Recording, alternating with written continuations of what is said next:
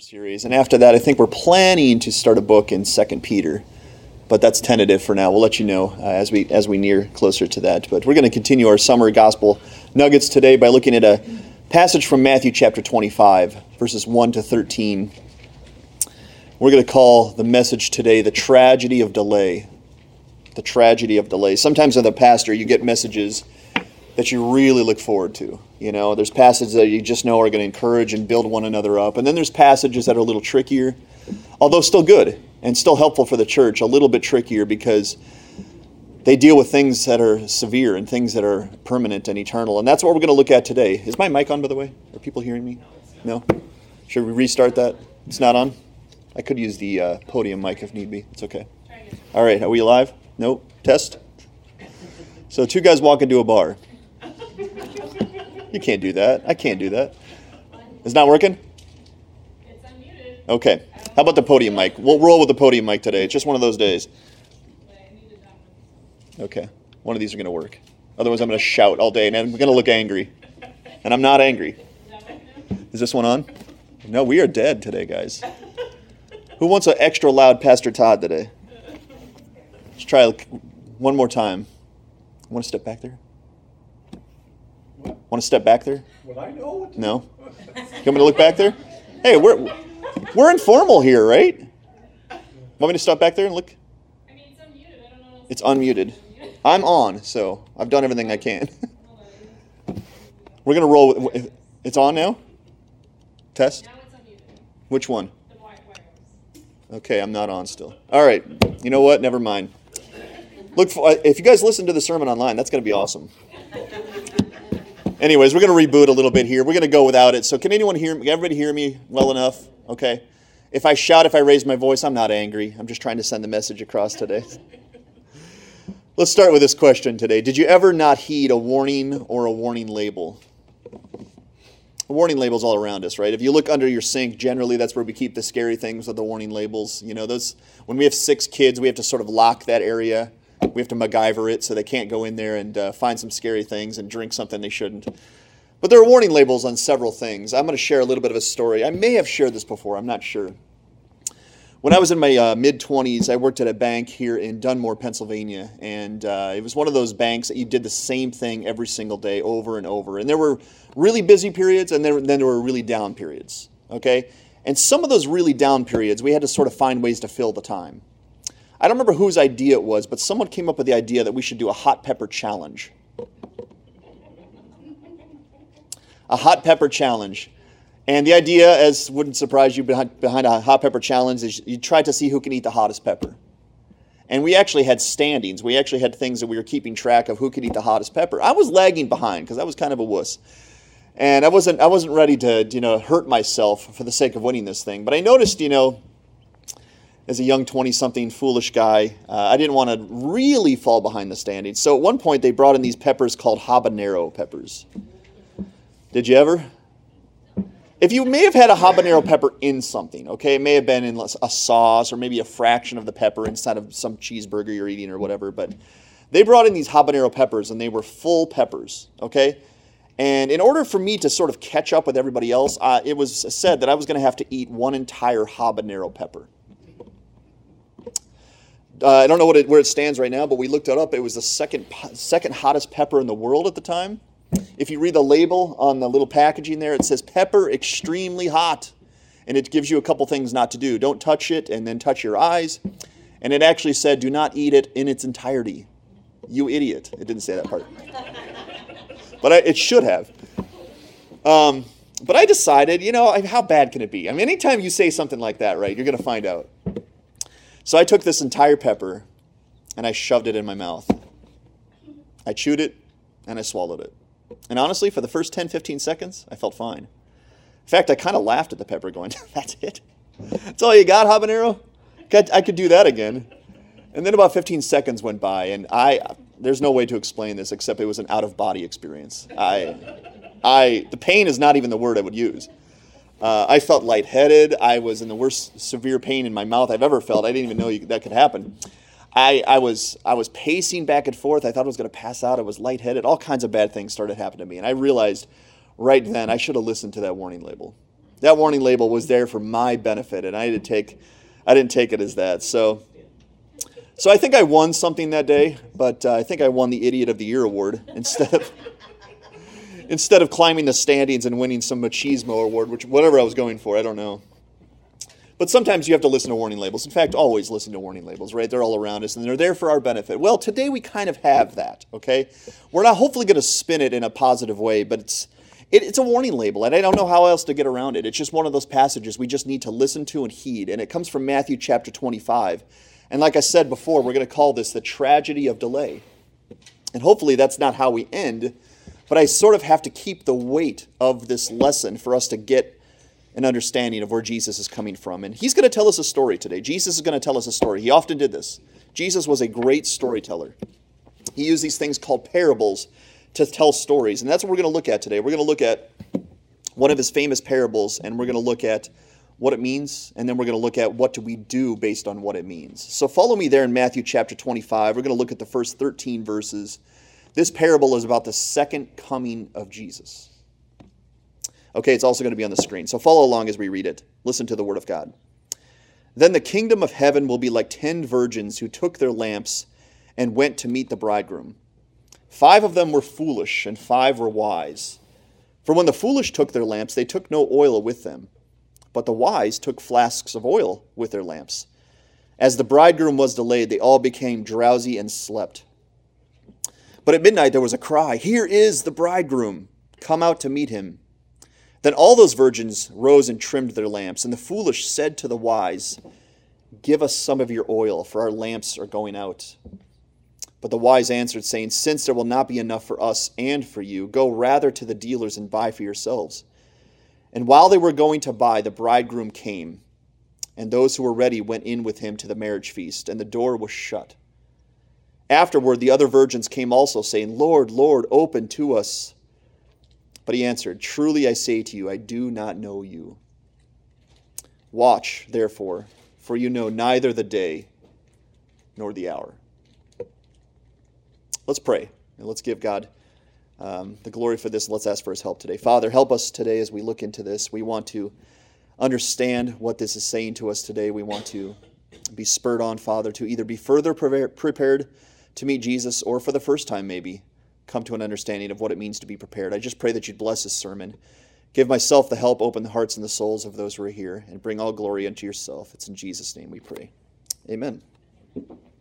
Okay, we have one goal today with this story, one goal with this lesson. Sometimes I give you several goals. We have one goal today, okay? Our goal is this to be prepared, to be ready, and to be watchful for Christ's return at all times. That's our one goal today. If we can make that happen, then we're doing good. As most of you know, Jesus Christ has come to this earth already, hasn't he? It's something we celebrate at Christmas time. It's called the first Advent. Jesus came to this earth, and he came to this earth as a babe. We know the story, right? He came to a virgin. He was born as a babe. He was born as the sinless, spotless Lamb of God. He lived entirely for God's will. He gave up his life, was crucified, he rose again, and then he ascended back to heaven to take his rightful throne. But we know from Scripture that that's not the only time Jesus is coming to this earth. He's going to come again. He's going to come a second time. But the second time is going to look very different than the first time. The first time he came as a babe, some people missed it, some people understood it. And the second time is going to be very different. He's going to come back as the Son of God. He's going to come back in his glory, and he's going to come back and nobody's going to miss it. Not when he comes back. So we need to understand that this passage today is talking about his second coming, the coming that hasn't happened yet. We are between the two comings, okay? The first one has happened, we can look back on it. The second one, we have to look forward to it. And that's really what this story is about. I have another question for you today. Where were you on September 11th, 2001? It's a rhetorical question, but I want you to think about that. Where were you on 9 11? That's one of those things, one of those events in our life that we remember where we were. I wasn't around for the Kennedy assassination or the moon landing, but those are also times in your life that I've heard people remember where they were when that happened. But 9 11 was one of those things that people remember where they were during 9 11. I have a little bit of a story from my 9 11 experience. I was in college here at Clarks Summit University, and I was walking to chapel. And on the way to chapel in the sort of the snack shack area, they had a TV, one of those little TVs mounted on the wall. And as I sort of started to walk into chapel, I noticed that there was something happening on the TV that people were sort of gathered around watching. And I really had no idea what was happening. I only paid attention enough to see that a building had been on fire. And there were a couple reports saying that a plane hit it. At the time, nobody really knew what kind of plane had hit it, so there was speculation that it was a tiny plane, just got off course, struck a building. I didn't even hang around long enough to understand what building it was because the shot was kind of tight. They were focused in on the fire. I didn't pay a lot of attention to it. I kind of looked and paused for a moment and said, Oh, that's sad. And then I kind of walked into chapel. Well, chapel began, and as chapel, we went through the chapel, you know, uh, thing there. Our president of the university came in and interrupted the service. And he said, I have something to report, and it's hard to report, but he said, I have to tell you that both World Trade Centers in New York City were struck by airplanes. And then he paused, and then he said, and both have collapsed. And being two hours from New York City, I knew what the World Trade Center was. I'd actually been to New York City. I had actually been to the top of the World Trade Center. Anyone else ever been to the top of that? And uh, when he said the word collapsed, I didn't understand what he meant by that. I didn't. It couldn't process in my mind that the buildings had fallen down. I was thinking in my mind, man, part of it fell off. Part of the building fell off. It was sort of surreal to think about. But as you know, as you watched the day events unfold after that, and they completely changed the schedule of our day that day, and people were watching it and talking about it, of course. And I remember that day because I remember thinking, wow, what a grave and tragic situation this actually was. And we found out the numbers after everything was all told about 3,000 people died that day. Tragic. 3,000 people died on 9 11. It was one of the biggest things, if not the biggest thing, that ever happened on American soil, right? Maybe even bigger than um, Pearl Harbor. But it was so tragic and so big that people remember where you were. And I'm sure if I asked questions, I've asked you those questions, you guys would remember where you were as well. But New York City has an estimated 8.6 million people living in it. Okay? 8.6 million people about to live in New York City. And on that tragic day, about 3,000 of them lost their lives. It's tragic, and I don't want to nullify the fact of how tragic this event was, but 3,000 people uh, divided out into 8.6 million people is 0.03% of New Yorkers died that day. And that was tragic, wasn't it? That's a tragic thing to think about. The anniversary of that is coming up on us again. And it's such a tragic event, we remember it. But in this story we have today, and I don't know how exact the numbers are supposed to be, but in our story today, 50% of people who think they're Christians aren't prepared to meet Jesus. And that has to hit us today. Because this event that happened on 9 11, regardless of how close and how directly impacted you were, it, it impacted you. You thought about it. You spent time thinking and talking about it and praying for that, those people. But in our story today, 50% of the people who think they're waiting for the Lord Jesus Christ are disillusioned and they're not ready. And using 9 11, I want you to consider these questions today. If you knew about the attacks that were going to happen on 9 11, if you knew about them on September 10th, you knew it was going to happen. You had some inside information from somebody you really trusted that two planes were going to hit the World Trade Center and lots of people were going to die. Do you think you'd tell anybody? Do you think you'd hmm. mention that to anybody? Do you think you'd tell the news? Do you think you'd try to tell anyone you possibly could who may be affected by that to get out? Don't be around when that happens. It's coming and I don't want you there. Do you think you'd tell anybody? Do you think you'd visit New York City or the World Trade Center that day on 9 11? Do you think you'd go up the towers that day and try to get to the observation deck that day? Not a chance, right? Not a chance you do it on 9 11. If you lived in New York City, do you think you would try to get out on September 10th if you knew about the attacks on September 11th? These are obvious questions, right? Obviously, you would. You would try to get out the day before so you weren't affected at all by the attacks on 9 11. Do you think you'd warn anyone else about the attacks? Maybe if you knew someone who was in the towers or was near the towers, do you think you'd tell them if you love them? Absolutely. And here's the last question Do you think if you tried to warn anyone about the attacks on September 11th and you tried to warn them on September 10th, do you think there'd be anyone who wouldn't listen to you? Do you think there's anyone that wouldn't take that serious? Do you think there's anyone that wouldn't go, ah, guy's out of his mind? It's not going to happen. It's never happened before. Why would it happen tomorrow? Do you think there's anyone who would come to that conclusion and would still get up on 9 11 and go to the towers and go to work anyways? I think you're agreeing with that, and I would agree with that as well. Well, here's the message today. The message we have today, unfortunately, I'm not naive enough to think that everyone who hears this message today is going to receive it. In fact, I'm going to say it this way I don't think the message we have today is going to be received by all of us. I wish it would. I wish that every single one of us would take this message today and would listen to it and learn from it and prepare because of it. But I don't think everyone is. And I want you to consider that today because I want you to consider your own soul. And I want you to think today, even before we get into it, what am I going to do with the message that is given to us today? There's a few reasons why I say this message won't be received by us today. I'm going to give you a few of these. Here's no, reason number one I say this message is not going to be received by all of us. Number one is we have fake disciples amongst us. We do. And I'm not naive enough to think that we don't anymore because I was that person. I was the poster boy for faking Christianity for the bulk of my life. I had grown up in it, I had learned a lot of things, I had a, a lot of biblical knowledge, and I faked it.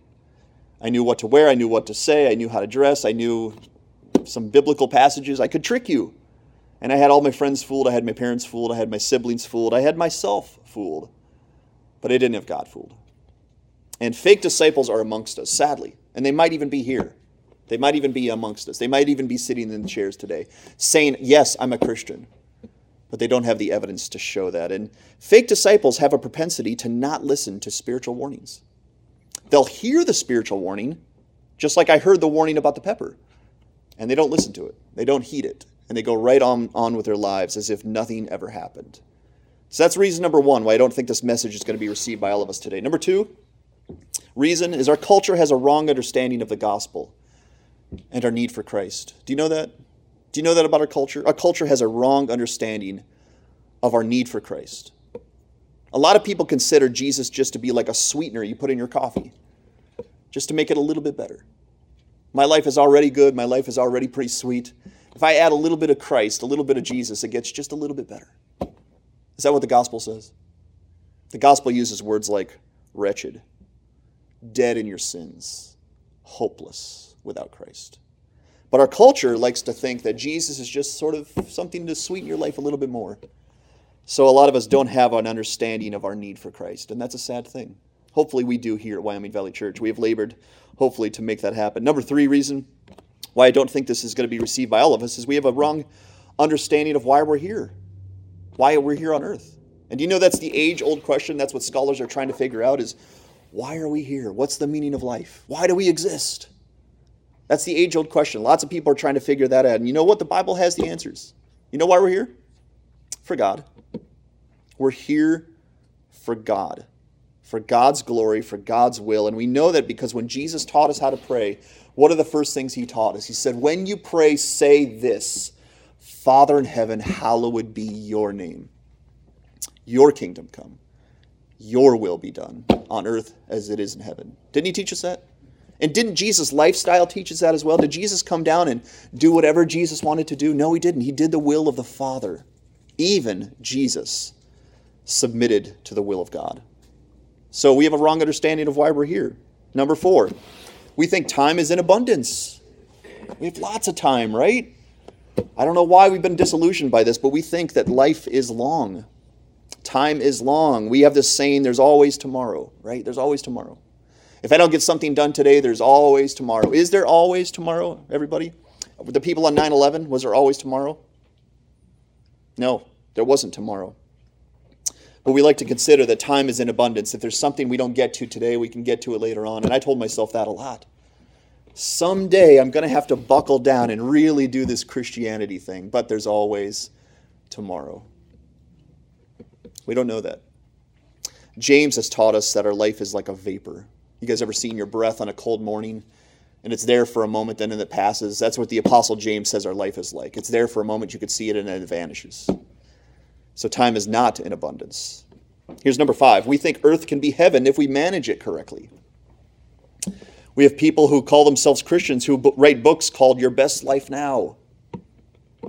That if you manage life correctly here upon earth, this can actually be your heaven. We have a wrong understanding of why we're here.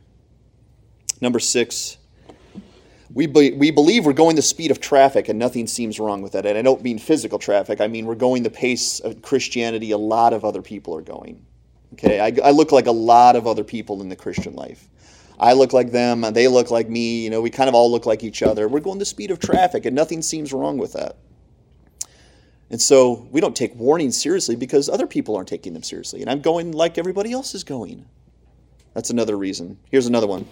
We're too busy with earthly matters to consider that every single one of them are going to cease one day.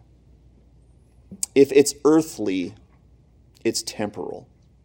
That's just the obvious truth about earth. If it's earthly only, it's here for a time and then it's going away. Work,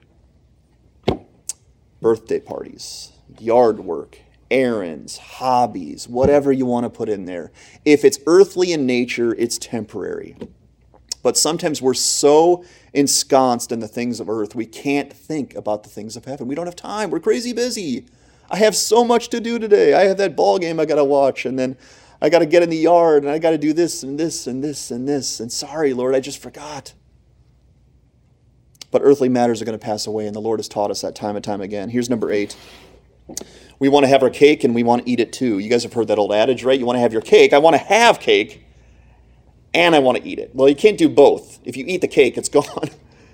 But we want to have our cake and eat it too. We think that if we manage it correctly, again, we can have earthly treasures and heavenly treasures. We can be rich now and rich later. But the scriptures don't teach us that. The scriptures say, listen, if you follow Christ, you're going to be like Christ. And Christ was not rich on earth, he was poor on earth. He suffered on earth. He was lonely on earth. And so were his apostles. So we want to have our cake and eat it too. We want a little bit of religion just to make ourselves, our conscience be okay. And we want to have a whole lot of fun here on earth. And the last reason I don't think everyone will take this serious today is we don't love Jesus as much as we claim to love Jesus. And I'm not speaking of anybody here specifically. I'm speaking only of what I've seen in my own heart and many around me as we claim, we talk a big game, but we don't love Jesus as much as we claim to or we sing about. When we sing songs like I Surrender All and things like that, and then Jesus gets a fraction of our lives. So, based on those reasons, I don't think this message will be, will be received by every single person today. But you don't have to be the person that turns it off today. You can listen. You can heed the warning today, and I hope and I pray that you do. Will you be amongst those who heed the warning we have for you today? I want to talk now about the details of the parable. I want us to understand what Jesus is saying, okay?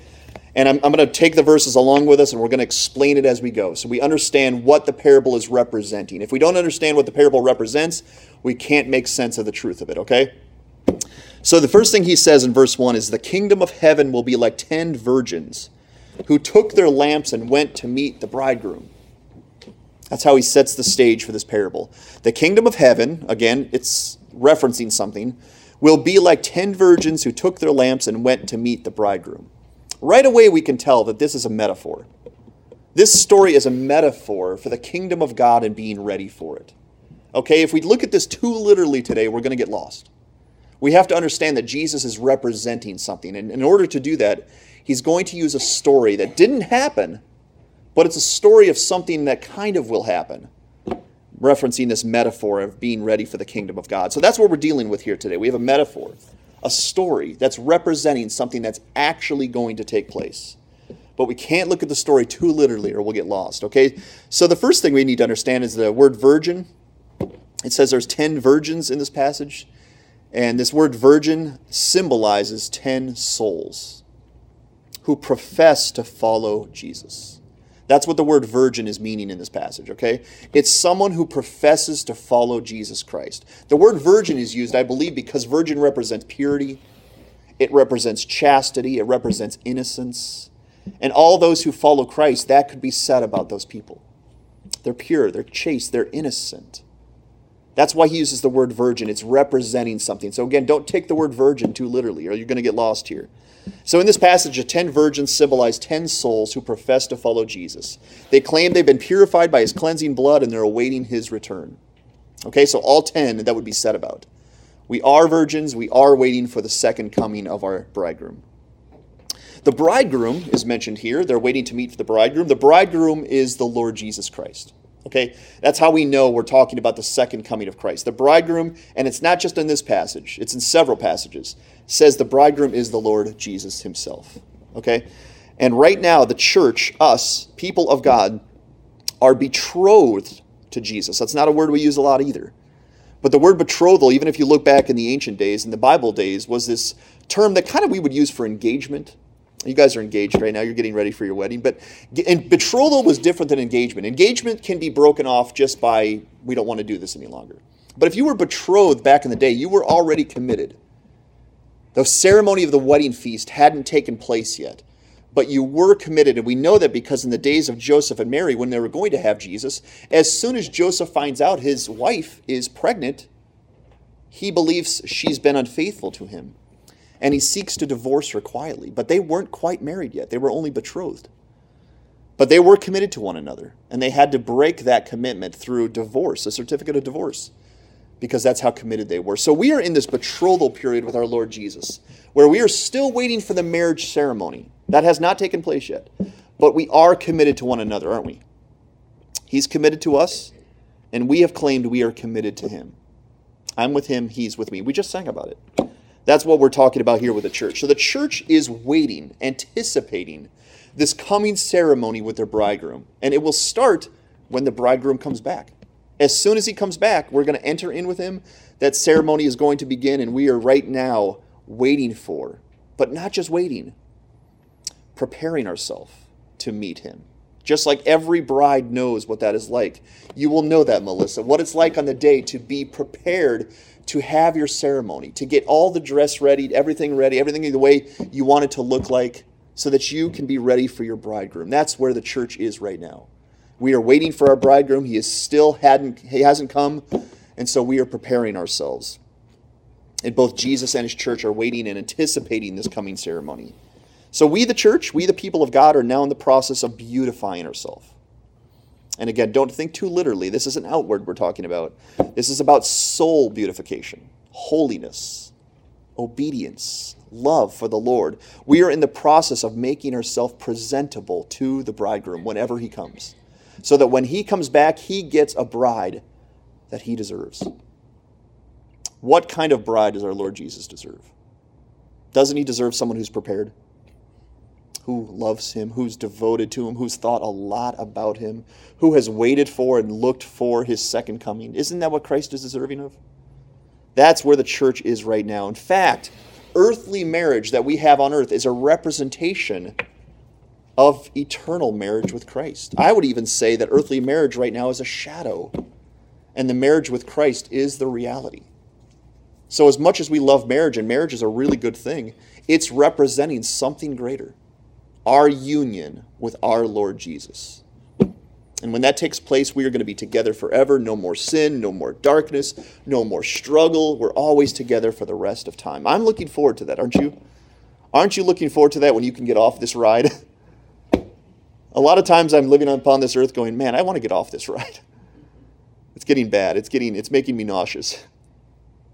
Let's go to the next verse. It says verses 2 to 4, five of them were foolish, meaning the virgins, and five were wise. For when the foolish took their lamps, they took no oil with them, but the wise took flasks of oil with their lamps. That's what verses 2 to 4 says. So each of the 10 virgins in this parable have lamps. All 10 of them have a lamp, okay? And the lamp signifies access to the light of Christ. Okay? We live in a day where we have Bibles all around us. We have churches all around us. All you got to do is go to the next block, the next town, and you'll see a church. They're all around us. Pastors all around us. Good Christian books all around us. These 10 virgins had access to the light of Christ. They had an understanding, they had an ability to listen, to learn, to understand the things of God, and to walk in it. That's what the lamp is signifying that they have access to truth. And they can navigate through the dark world if they have that truth. That's what the lamp is representing. We're going to talk about the oil here in a minute. It says, Five of the virgins are wise, and they have secured flasks of oil for their lamps, so they will have what is needed to light their lamp whenever the bridegroom comes. Because guess what? He might come at night. And if the bridegroom comes at night, I'm going to have to have this lamp of mine lit Now, here in the day and age, if we want something lit, we plug it in and we put batteries in it, right? But it's not going to shock you to know back in the day they didn't have that power that we have, right? So they had to have something to light their torch, light their lamp with. They had to have oil. Oil was pretty important if you had a lamp. If you had a lamp without oil, it's kind of useless. So these wise virgins have flasks of oil because they think, listen, I have a lamp and the bridegroom might come at night and I need something to light that lamp with. Hence the oil. But five virgins are foolish and they have no oil for their lamps. Or they just have enough to look like they're Christians. They have just enough oil to look like they have their act together. But they don't actually have the oil needed to light their lamp in order to do what's necessary when it's time. So they have enough oil to look like they have their act together. It's for appearance's sake. And this oil is representing the grace of God through faith in Jesus. That's what the oil is signifying. It's signifying true grace that comes from God through faith in Jesus. Five of the wise, five of the virgins are wise and have that. Five of the others haven't considered it beyond just looking religious, looking like they're amongst other Christians, going the speed of traffic. And sadly, 50% have the oil and 50% do not. And I think this oil signifies the grace of God and faith in Jesus, and it's given to those who truly desire to follow Christ and obey Him. The oil is only given to those who truly want to follow Jesus. Otherwise, the oil would be wasted. And God gives that oil to anyone, anyone who truly wants to follow Jesus. In Ephesians 2 and Titus 2, we find this exact thing. So the oil is pretty important, isn't it? If you have a lamp, isn't oil pretty important? Because again, what if he comes at night? Let's go to verse 5. As the bridegroom was delayed, they all became drowsy and slept. Okay? The bridegroom is delayed, and all the ten virgins get drowsy and slept. Ever get drowsy through something important? Don't you dare say one of my sermons. Don't you dare. I can go long on this. Ever get drowsy through something important? School, church, whatever. Yes, we have, right? Haven't we? All of us have. I, I, mentioned chapel at the beginning. I used to doze off all the time during chapel. It's shameful, but I did. All the ten virgins fall asleep in this parable. And what does that mean? See, the bridegroom is delayed in coming. I said at the beginning, we have a wrong concept of time. We think time is in abundance. And so we believe that Jesus is going to come back in our sort of perspective of time. And sometimes he doesn't. He makes us wait a little longer. He's a little bit delayed in his coming, at least in our perspective. And so every single virgin falls asleep in this story. And that's not a good thing. That's not saying, ah, whatever, they all fall asleep. No, that's not a good thing. But I think falling asleep represents something different than not having oil, okay? I think falling asleep represents the lack of complete alertness, the lack of complete readiness by Christ's people at all times. Now, I, if I polled the audience and said, Are you always ready at every second of the day for Christ to return? Most of us would claim no, not every second of the day. Am I prepared to meet Jesus? That's kind of what the falling asleep is representing. But it's not representing the lack of practical discipline. It's not representing the lack of practical readiness and practical obedience that it takes to be a true follower of Jesus, because that is laced through Scripture. If you are a true Christian, you will have discipline. If you are a true Christian, you will have readiness. If you are a true Christian, you will be obeying the Lord. And if you don't have that, now we're talking about the lack of oil. But none of us are perfectly always alert, are we? None of us, myself included. I'm not always perfectly alert. But true Christians do have the proof of life and proof, proof of faith and devotion to Jesus. We do, we must. Otherwise, we don't have real faith in Jesus. Verse 6, this is what it says. But at midnight there was a cry Here is the bridegroom, come out to meet him. See, the bridegroom came at midnight. Do you see the importance of the lamp? He came at midnight. It's dark at midnight. I'm teaching you profound truths here. It's important to have a lamp at midnight if you need to go somewhere. Headlights are important if you're driving your car at the night, right? That's kind of what we're talking about here. So the bridegroom comes and there's a cry Here's the bridegroom, come out to meet him, and it's midnight, signifying what Scripture says about all the time about Jesus' second coming. He's going to come like a thief in the night. Not a literal night, okay? So don't think too literally on this passage. But he's going to come like a thief in the night. He's going to come, this says in Matthew chapter 24, the passage right before ours.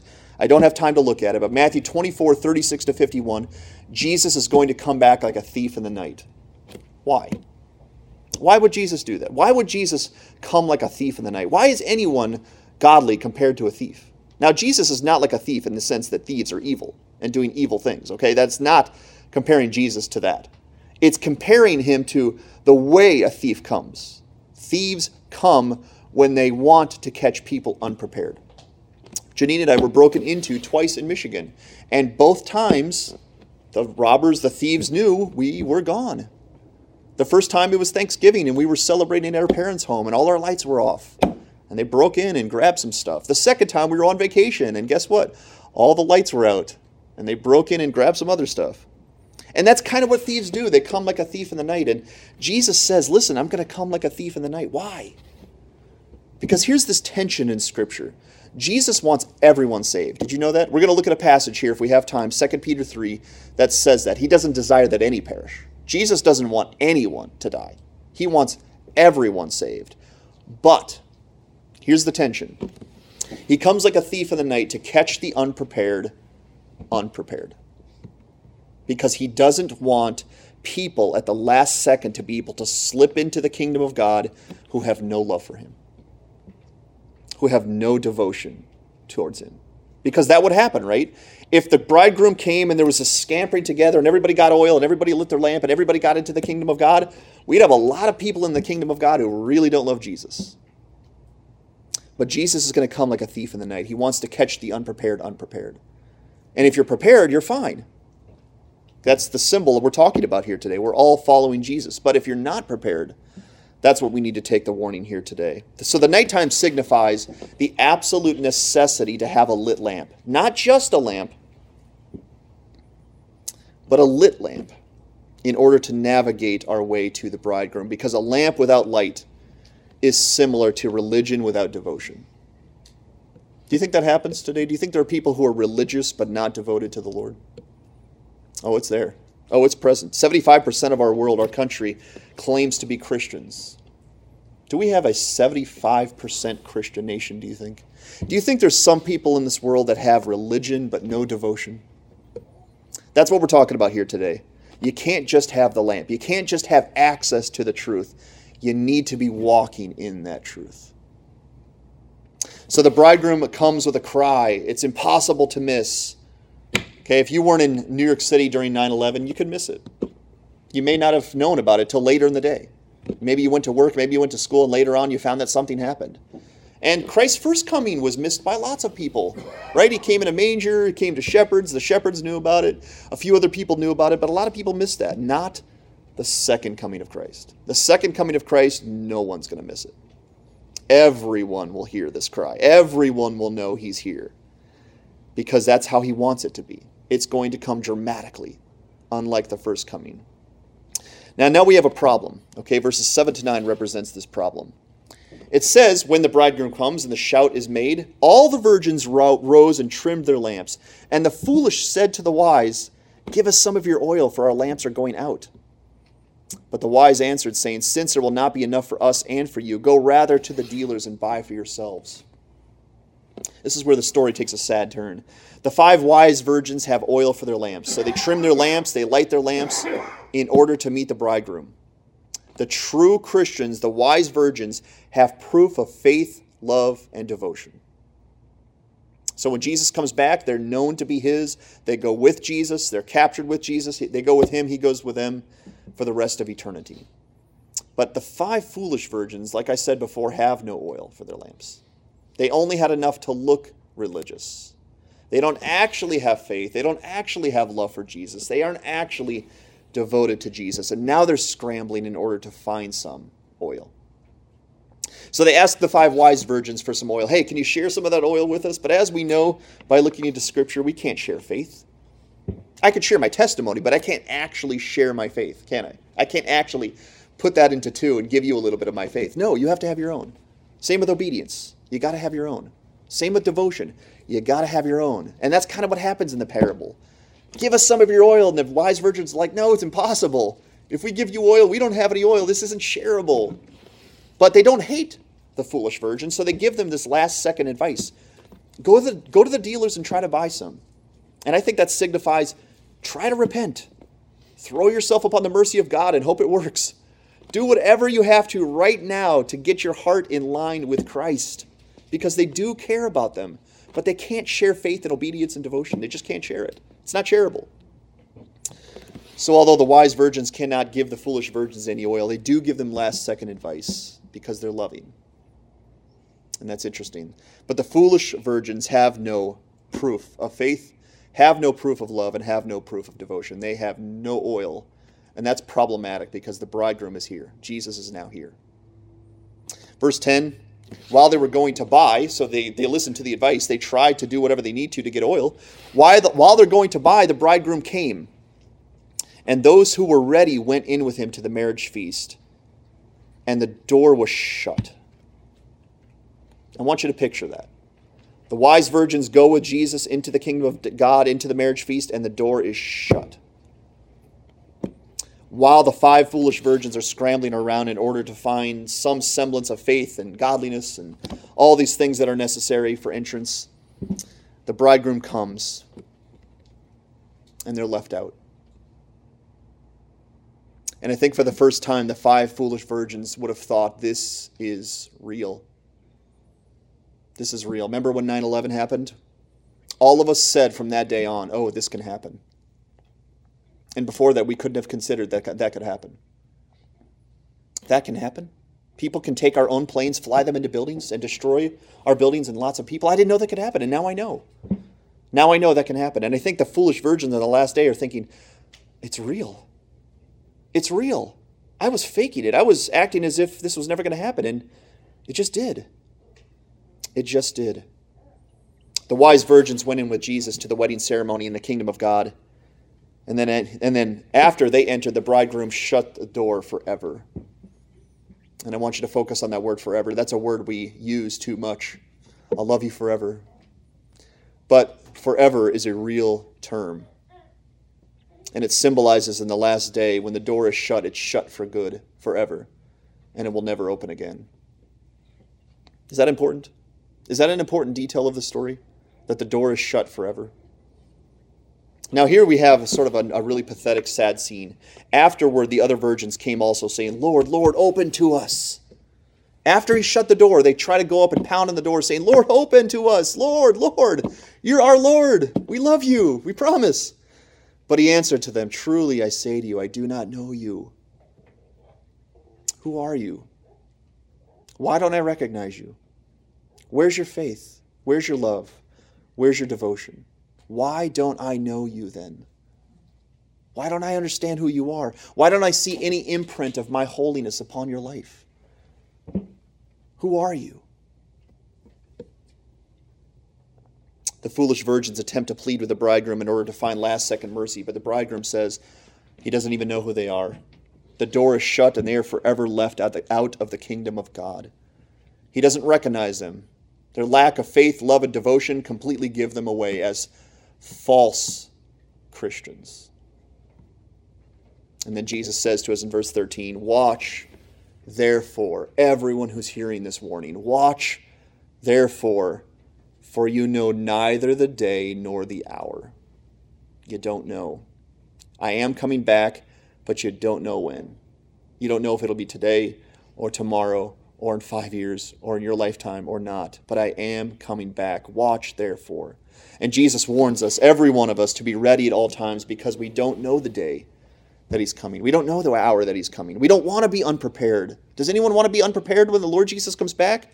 Absolutely not. And this symbolizes at the end, this will be a permanent and eternal consequence if we are left out. So this means nothing is more important than what we're teaching today. Nothing is more important.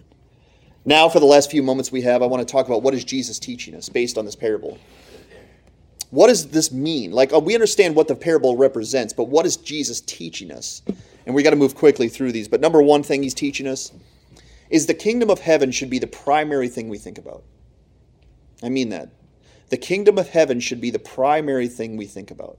We should, we should think about the kingdom of heaven more than work, more than making family memories, more than our chores and our errands, more than friendships, more than our physical health. Because again, it's eternal and it represents our relationship with God.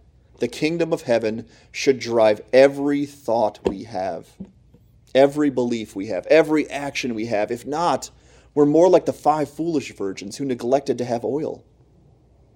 And the Lord wants us to live wisely on this earth. We are not permanent residents of earth. Is anyone here a permanent resident of earth? No, none of us are. We are here for a time. This Paul said it's like living in a tent here upon the earth. You're not here permanently. If we're in Christ, we are citizens of heaven. And we should live like that. So it means it's right and good for us to always be planning for our next life with God at our eternal home. And those who plan for the kingdom of God make choices on earth that represent their readiness to go with Jesus in the kingdom of God. And Colossians 3 1 to 4 sticks, sticks in my mind, where it's, Paul says, Set your mind on things above, where Christ is seated at the right hand of God. Set your minds on things above, not on things of the earth, for you died and your life is hidden with Christ in God. Do you think the wise, the wise virgins were thinking about that? Do you think they were driven, their actions, their decisions on earth were driven by the fact that Christ was coming back? It was. They were. But the foolish virgins, that could not be said of. The second thing Jesus is teaching us most people in our nation who claim to have a relationship with Christ, but regardless of how low the bar is in our nation, and it is low, unfortunately, in order to be a Christian, you just need to go to church a few times, sing some songs, know some Bible passages, have a Jesus fish on your car or a cross around your neck. No Tim Tebow, like Tim Tebow. Whatever it is, our bar is low in this culture to be a Christian. But Jesus is teaching us that regardless of how low that bar is to be a Christian, the false Christians on the last day will be revealed for what they actually are. And if that message was spoken to me when I was in my mid 20s, I would have been that person. I would have been a false Christian faking it. And Jesus says, listen, one day the masks are going to come off. All masks will be removed, and we'll actually see if you're wise or foolish. We'll actually see if you're a sheep or a goat. We'll actually see if you're true or false. It's the second thing he's teaching us. Thing number three. As we await for Christ to return, we have the somewhat difficult task of remaining patient and vigilant, even when we get drowsy and weary and things seem to linger on. Because I'm going to be honest, that happens from time to time. Sometimes this life gets long and tedious and monotonous and wearisome, right? Doesn't it? And we have the somewhat difficult task of remaining vigilant, watchful for the coming of Christ. The Lord has told us time and again that He is coming soon, and we must remind ourselves of this. This is what this is today.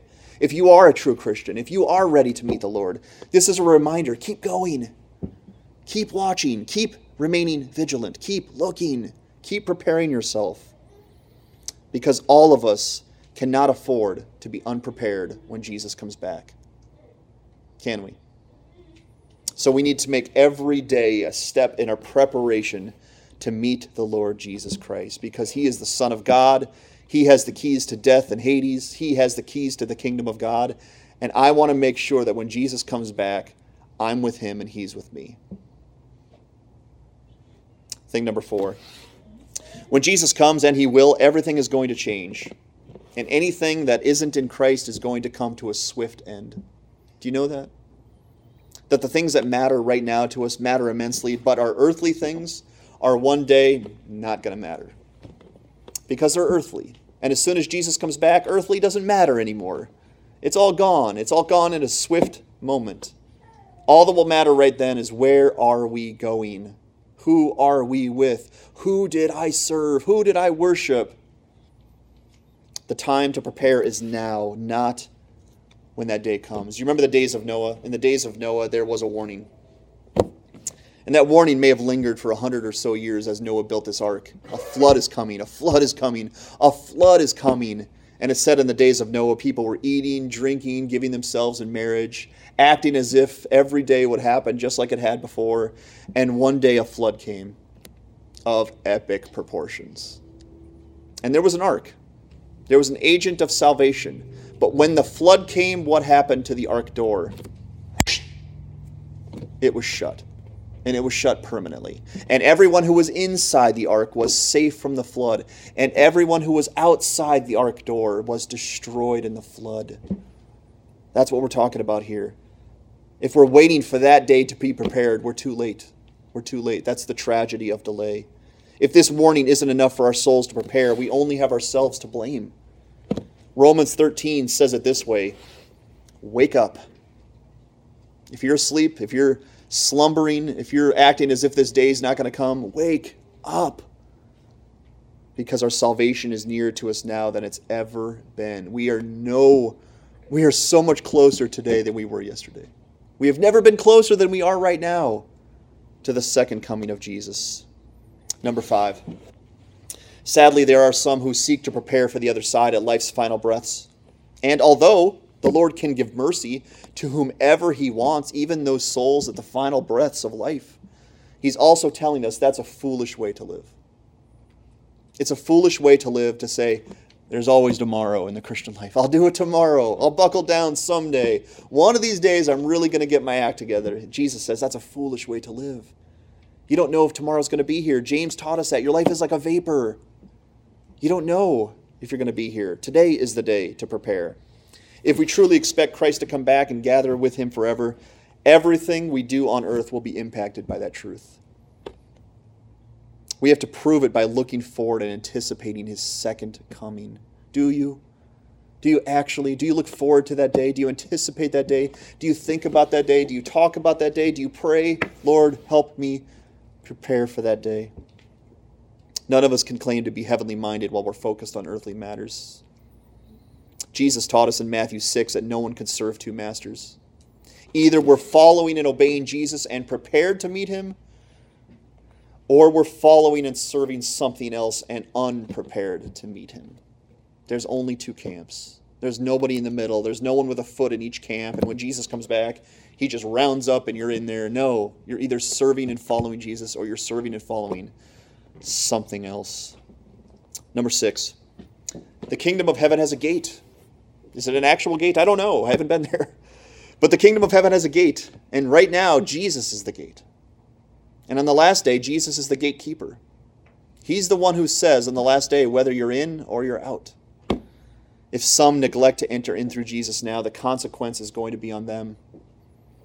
Jesus has every desire, and I want to emphasize that every desire, and went to every length imaginable so that we might come and find eternal life with him. Do you know that?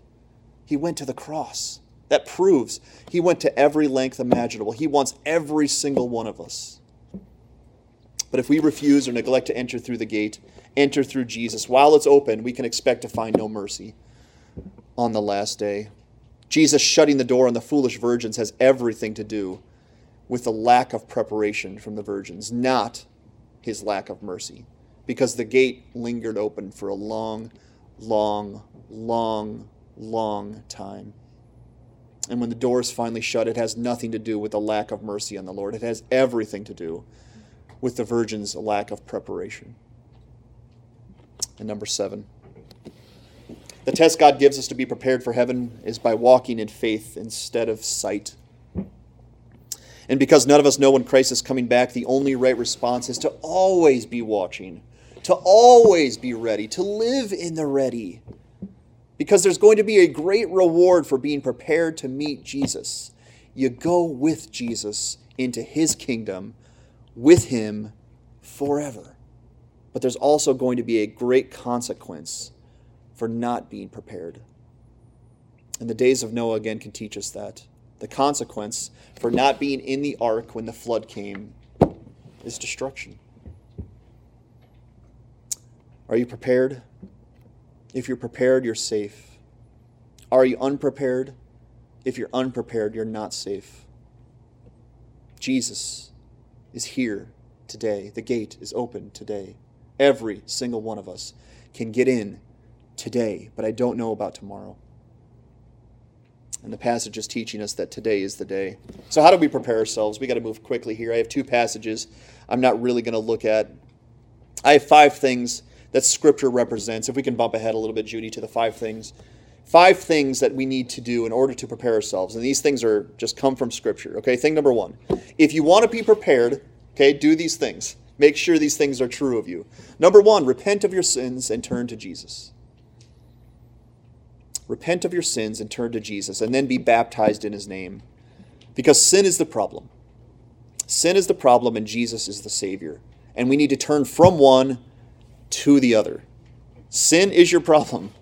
Sin is bad. The wages of sin is death. We need to turn from sin unto Jesus. And Jesus came to save you.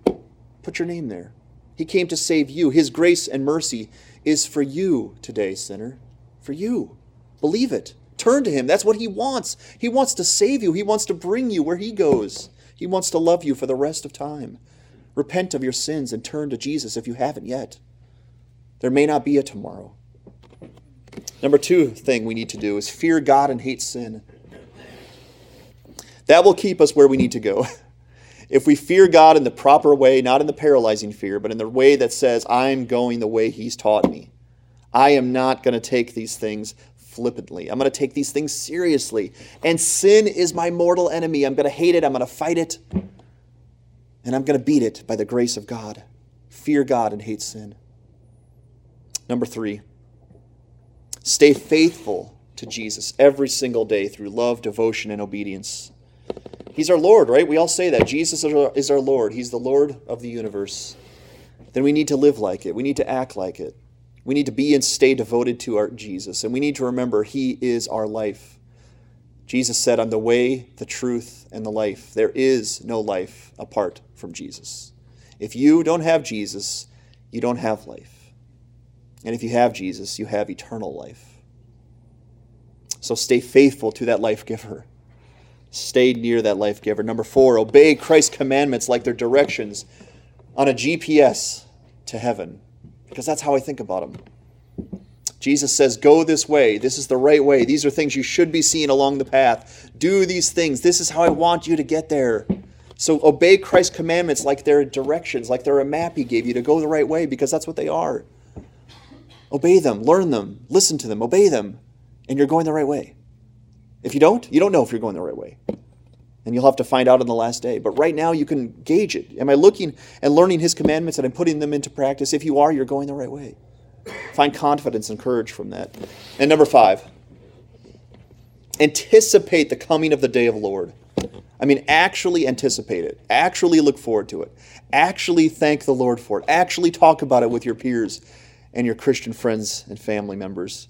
And ask this question constantly Does this, whatever, whatever you're doing with your time, does this help me and others prepare for the kingdom of God? On the last day, that's all that will matter. Do you know that?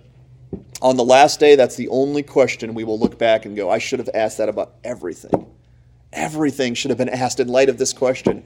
Did it help me and others prepare for the kingdom of God? Because now it's here. And now it's here forever. So, how can we be different from now on in our preparation for Christ's return? I think all of those five things boil down to one simple thing see the value of Jesus. See the value of Jesus. He is your Savior, He is your only Savior. He came to die for you and me see the value of Jesus. Look around you guys. Look around you today. Is anything on earth worth your time, your devotion, your allegiance, your soul, your love? Is anything on earth worth that? Unless it can get you through the gate of God's kingdom, the answer is absolutely no. But Jesus can, and Jesus will. He is the gate, He is the gatekeeper, He is the key, and He is the treasure inside the door. He's worth it all. He's worth it all. I asked you at the beginning, where were you on September 11th? We're going to bump ahead here a little bit, Judy. I asked you where you were on September 11th, 2001.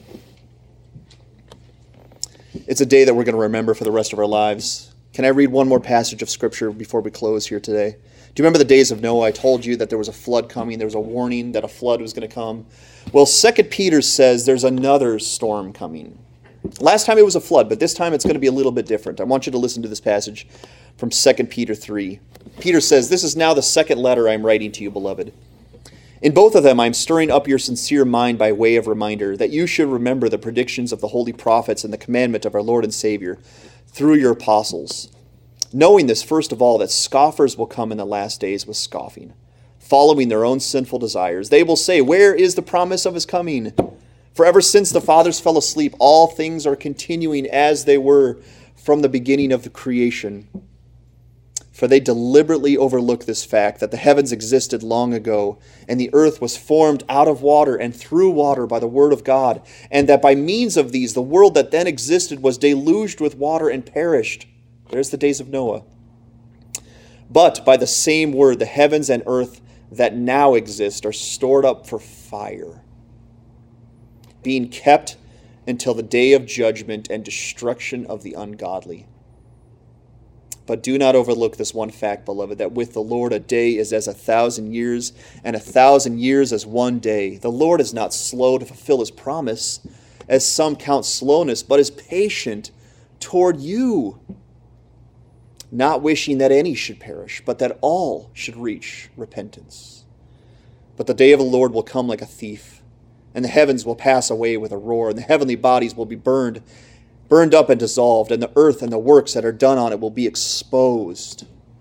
And he says in verse 11, Since all of these things are thus to be dissolved, what sort of people ought you to be in lives of holiness and godliness, waiting for and hastening the coming of the day of God? Because of which the heavens will be set on fire and dissolved, and the heavenly bodies will melt as they burn. But according to his promise, we are waiting for new heavens and a new earth in which righteousness dwells. In the days of Noah, it was a flood coming. There's a flood coming. Get inside the ark. And now Peter's telling us it's fire. There's fire coming to the earth. You don't want to be a citizen of earth when that fire comes. You want to be a citizen of heaven. Because if you're a citizen of heaven, you won't be there when the fire comes. Remember 9 11. You wanted to be out of there. You wanted to tell other people to get out of there. There is a warning coming for us, and it's for all of us today that when the fire comes, we want to not be on this earth any longer. So the application for all of us today are very simple. Are you prepared to meet Jesus today? If you are, and I'm glad that you are, I'm thrilled that you are, what needs to continue or increase so that you could be further prepared to meet Jesus? Because all of us can be further prepared, and I mean myself included. We can all be further prepared. So, are you prepared to meet Jesus today? Those five things we looked at, are they true about you? Number two, if you're not prepared to meet Jesus, what do you need to do before the day's end? See, the tragedy of delay will happen for many, sadly.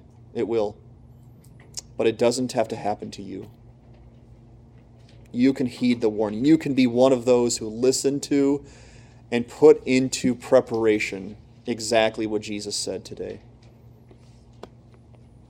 And the last thing I'll say is this is Jesus is available for your soul today.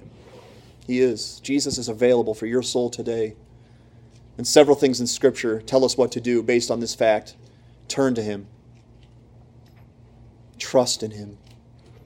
Abide in Him, John 15. Eat of him, John 6. Obey him. Follow him. Love him. Look for his second coming and warn those you love. Jesus wants to save many, many. And the whole point of this story is to save us. Did you know that? The reason this exists in the scripture is not to depress you, but to save you. For you to say, I will take this warning seriously. I will listen, and I will prepare myself to meet my Jesus. May it never be said that we were like the foolish virgins who had no oil for our lamps and weren't ready to meet our Lord Jesus. The tragedy of delay would haunt us forever.